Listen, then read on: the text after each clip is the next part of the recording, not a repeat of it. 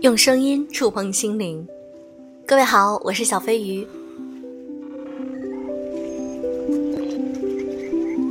其实我还是放不下你们啊，因为我很喜欢录制电台，喜欢用我的声音能够感染大家，给大家带来温暖。那所以我会一直坚持录制下去的，也希望大家能够多多支持我的节目。最近我看到关于大连理工研究生写遗书的这件事情，心里挺痛心的。我觉得有的时候人生有很多意外，有很多的坎儿，如果过不去这个坎儿，可能就会选择结束生命。现在有焦虑症或者得抑郁症的人很多。我希望大家听到我的节目，能够给你们更多的力量去克服生活中的一些困难。如果你觉得不开心，也可以跟小飞鱼说一说。今天我想和大家分享一篇来自于作者庆哥的文章：大连理工研究生遗书曝光，太想有出息，反而没出路。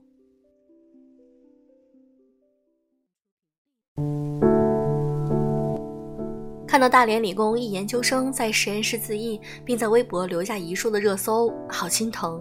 从字里行间里能猜到，他是个很温柔的人。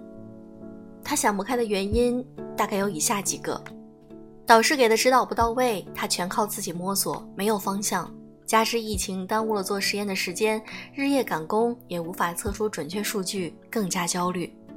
另外，投入产出不成正比。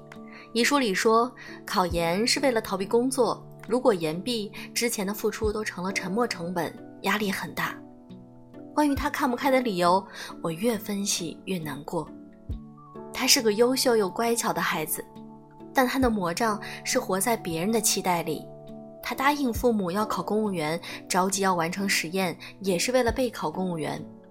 然后他容易自责，他说自己已经尽力了。可是脑里又有声音说：“那就是你笨、懒、没用。这二十几年，家里人给你这么多关怀，结果养出了一个废物。他太难了，先不管客观的障碍多难，他给自己附加的难题就很不容易。单是自责，活在别人的期待和评价里，所产出的负能量就足以压垮一个人。他想做一个有出息的人，可是做不到，就成了一个没有出路的人。”在我看来，开心比出息重要。成事儿要看天时地利人和，但心情至少还可以控制下阀值。毛姆不也说了，大部分人用尽了毕生力气，只能得到平凡的生活。没出息的平平凡凡过一生，就已经赢了大部分人。当你焦虑时，请允许自己当个没出息的人。C 位的聚光灯太刺眼，那就先当个边缘人，不活在别人的期待里。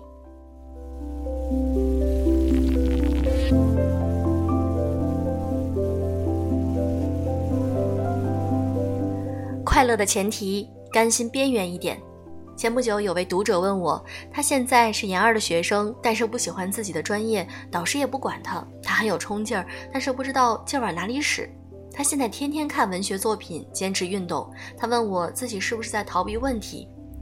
我并不觉得他逃避，反而觉得他好认真的在生活。他没办法改变导师，也没法在不喜欢、没方向的专业上做到优秀。那专注在别的方向也很好。他问我考研是不是正确的选择？如果退学可不可以？我觉得没有什么是不可以的。学历是锦上添花，没有花也能好好的过完这一生。有时候放弃比前进更艰难。第一难就是父母的无法理解。考上研究生不容易，怎么可以说放弃就放弃？你该为自己的前途着想。大多数父母都希望孩子能够活成班级里的中心、学校里的中心、职场里的中心，而自己在这种期望里也不知不觉想成为中心，害怕被边缘。在把自己作为方法里，向彪说，中国人的焦虑很多时候是因为有很强的中心情节，觉得边缘的生活不值得过，而让自己承受很大的压力。大家都削尖脑袋往上爬，在边缘城市要到北上广，底层的人要发愤图强，成为人上人。好像只有不断的往中心位置挪，才有安全感。我想起周边的妈妈们，个个都压力巨大，他们都希望自己的孩子赢在起跑线上。有个妈妈本来全家在三线城市安居乐业，为了让孩子能够在一线城市享受优质的教育资源，辞掉工作，劳师动众的全家搬到了一线城市，重新找工作。人生地不熟，还要适应新环境。他现在焦虑的不行，工作没找好，生活压力大，社保不够，年限买不了房，学位成问题。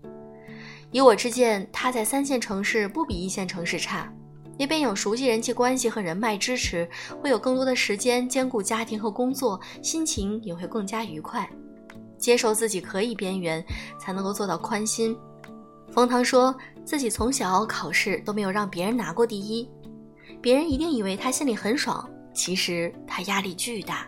整个少年时代，考前总是做噩梦，梦见坐在考场，钢笔写不出水，圆珠笔写不出水，铅笔没铅芯儿。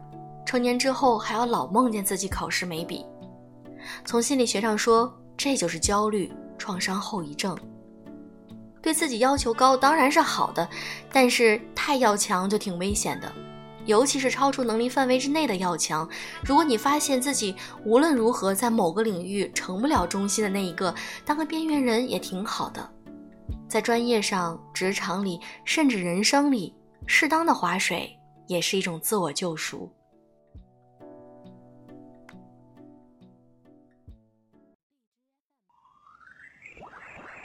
好好活着，先别自责。冯唐在协和医院当医生，主要研究妇科肿瘤。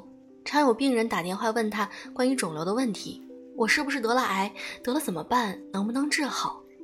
冯唐说：“笼统排序，得癌第一相关因素是遗传，第二相关因素是压力过大，大于身心能够消化的能力。从这个角度来说，生病就是心病。”他以临床经验总结说：“传统意义上的好人更是容易生癌。”这些人往往脾气很好，性格内向，照顾周围，万事替别人考虑，容易自责，总是在别人的眼里看自己。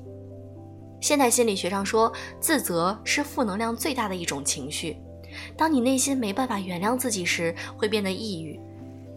香港演员马俊伟因为过度自责，患了十几年的抑郁症，觉得是自己害死了母亲。如果不是他鼓励母亲做手术，母亲就不会因为手术失败离开人世。虽然所有人都说不关他事，但他用了好长时间才能跟自己和解。善良的人愿意放过别人，但不轻易饶过自己。好好活着，就要好好调整自己的自责体质，负重前行，很难活得清明。对于怎么减轻自责，我有以下几个小锦囊：一，用斯多格派哲学武装头脑。理清什么是自己可以控制的，什么是不能控制的。比方说，你控制不了什么时候下雨，那你就只能平静地接受下雨这件事儿。你没有资格内疚老天爷决定的事儿。当你发现有些事是自己无能为力的，那就没必要自责。二，理解别人的期望。很多时候，我们不是被别人逼死的，是被自己逼死的。别人对你有所期待，但你做不到就是做不到，没必要给自己近乎苛刻的要求。三，大多数的事都与人无关，闲杂人等的话别往心里去。人世间的悲欢并不相通。每当自责情绪上脑时，想想这三点，不该你承受的自责，决心断舍离。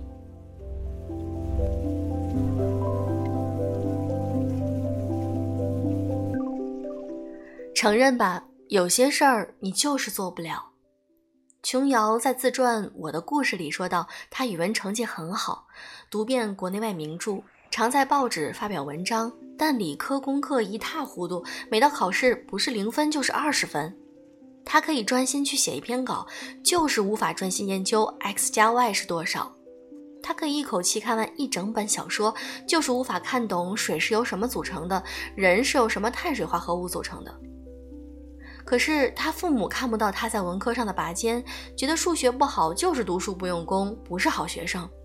十六岁的琼瑶很自卑，她觉得自己不成功、不优秀、不出色、不可爱，全盘否定自己。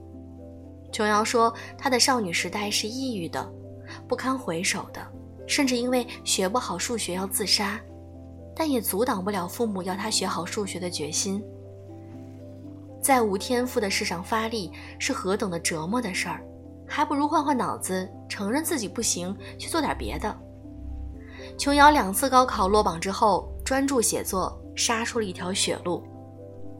白先勇说，他大学选读水利工程，发现自己毫无天分之后，重新高考，转读外国文学，如鱼得水。世界上还有别的路可走，不一定要跟自己讨厌的事儿死磕。如果那位研究生不在实验室里死磕，承认自己的无能为力，不自责，不活在别人的期待里，或者就放过自己了。每个人都有自己的泥沼，安慰别人容易，开解自己难。但还是尽量开解吧，能开解一次就有一次的光明。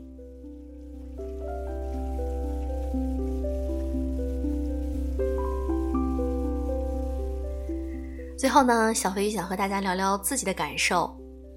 我非常能够理解这位研究生的这种感受，因为我也有过类似的经历，就是当我学的专业并不是我自己喜欢的，然后我的学习成绩就考不了那么好。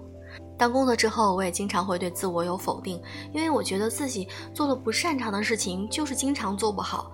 时间长了，当然会觉得自己心情低落。但后来，我慢慢的接受了一点，就是我们做一个平平凡凡的普通人，并不丢脸。小的时候，可能我学习成绩非常好，一路很顺利的走来，但经历过这些坎坷和挫折之后，我发现我变得更强大了。对很多事情，我的态度就有所转变。心态好非常重要，这不仅决定了你今后的生活的质量，也决定了你的身体质量。那可能在我那个时候，嗯，高考之前并没有认真的去思考过，到底我擅长的是什么。现在想想看来，也许我可能更愿意去选择学一个艺术类的专业，比如说做一个播音主持人，或者说去学一些嗯跟艺术相关类的我喜欢的一些方向。但过去了就是过去了，你当时没有做好一个选择，接下来你可以重新去选择。就像我一样，因为我非常热爱这个播音，热爱朗诵，那我愿意去开设一个自己的电台，用我的声音来给大家带来更多的力量或者更多的温暖。那这样我的成就感也满满。非常感谢你的收听，我是小飞鱼，祝各位晚安。